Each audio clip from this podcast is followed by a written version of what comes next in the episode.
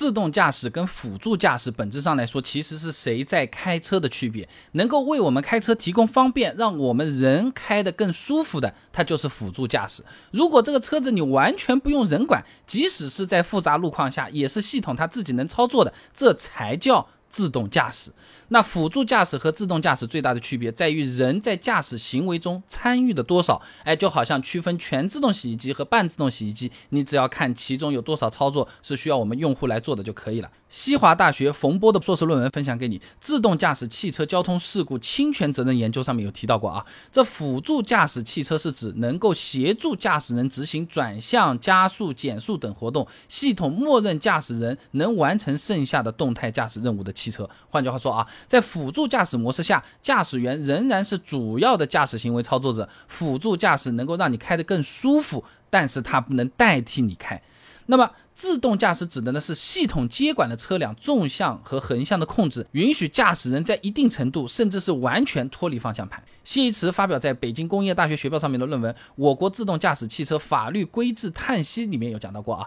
这自动驾驶意味着汽车能进行部分或者完全自主行驶，只是人类在必要情况下，哎，必须进行有效干预。哎，就好像现在很多的自动电饭煲，你设定好程序，它完全能够在你不在的情况下煮好一锅饭啊。那么对于自动驾驶是有一个明确的分级的，哎，也就是现在很多厂家宣传的 L 二啊、L 三啊等等等等，有国标的啊。汽车驾驶自动化分级，它根据驾驶自动化系统能够完成动态驾驶任务的程度，以及执行动态驾驶任务中的角色分配，有无设计运行范围限制等等，哎，把这个驾驶自动化分为了零到五级。那么其中啊，L 零到 L 二它是属于驾驶辅助，L 三到 L 五级才称之为自动驾驶。三其实是最关键的。它是有条件自动驾驶，四它是属于高度自动驾驶，五是完全自动驾驶。很多人混淆就是混淆在这个地方。我们一点点来往下面讲啊，这辅助驾驶跟自动驾驶其实是属于驾驶自动化的不同阶段。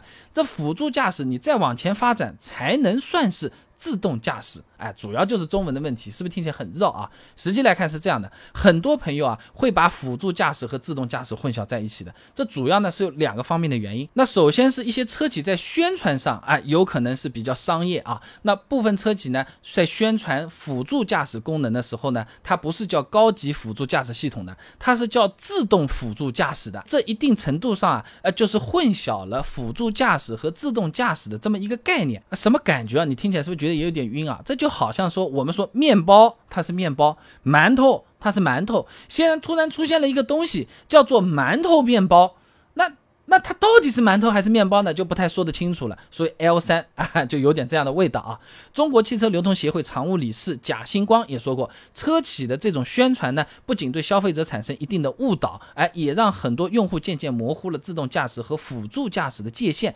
可能辅助驾驶它就被当做自动驾驶在那边用了。另外啊，我们用户在接收信息的时候呢，是会选择性接收的啊。那葛明发表在新媒体研究上面的一篇论文，互联网时代选。选择性理论的综合性分析里面有提到过啊，这受众在接触大众传播活动的时候呢，是倾向于接触与自己既有立场、观点、态度一致的媒介或内容的。那本身就有许多用户啊，他就是更期待自动驾驶的。那车企宣传的时候，它这个用语写的叫自动辅助驾驶或者叫自动驾驶辅助，哎，加了“自动”两个字，哎，自然就让一部分的用户觉得比一般的驾驶辅助啊功能它其实是更高一些的。哎，那那心大一点的，有可能就忽略了“辅助”这两个字，或者是。提示的其他的细节，直接默认，哎，他说我这车自动驾驶，自动驾驶，哎，就有这种感觉啊。而且还有不少用户啊，对自动驾驶可能导致的风险认识是不够充分的啊。哎，为了炫耀或者其他的目的，有可能他会刻意的利用辅助驾驶功能来实现所谓的无人自动驾驶的这种感觉。哎，这也会给其他还没买的人，哎，其他的消费者带来一定的误导啊。所以啊，在自动驾驶和辅助驾驶的划分上，其实是需要更加严谨的。在我看来呢，L 四以上称为自动驾驶，可能是会更加合适一些啊。因为即便是 L 三级别的自动驾驶啊，应用场景其实也是有很多限制的。就好像我们的全自动洗衣机，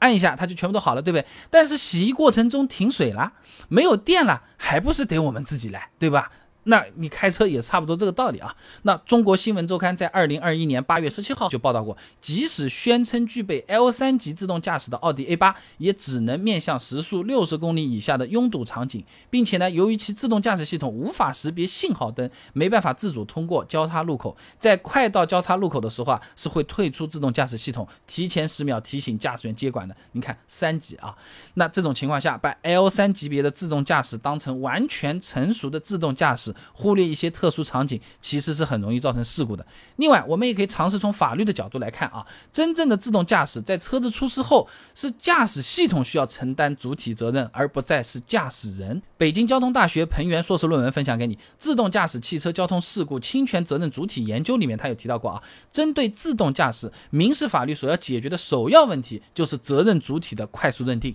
赋予自动驾驶汽车法律主体地位，让人工智能自动驾驶系统成为。责任主体，换句话说啊，等到什么时候我国法律规定了这个车主在使用所谓的自动驾驶出了事故之后啊，这个责任主体不是我们开车的，是驾驶系统或者是这个造车的主机厂了，我们就可以认为自动驾驶它这个是真的来了啊。所以总的来讲，自动驾驶跟辅助驾驶的区别还是非常大的啊。但是现在。要做生意，要发展新的品牌、新的概念层出不穷，一个个都在在出来的那个时候啊，宣传上面并不是说一定是故意或者怎么样，但是大家的叫法的确是没有统一，而这不统一的这个叫法，就会让不同认知的消费者对自动驾驶和辅助驾驶的概念存在混淆。在对待自动驾驶这件事情上面，我觉得我们更严谨一些、更清晰一些，甚至是行业里面能够统一起来，有可能它是一个更好的一个。做法或者是一个趋势，毕竟交通事故它和生命是有关系的，还不是亏点钱那么简单，对吧？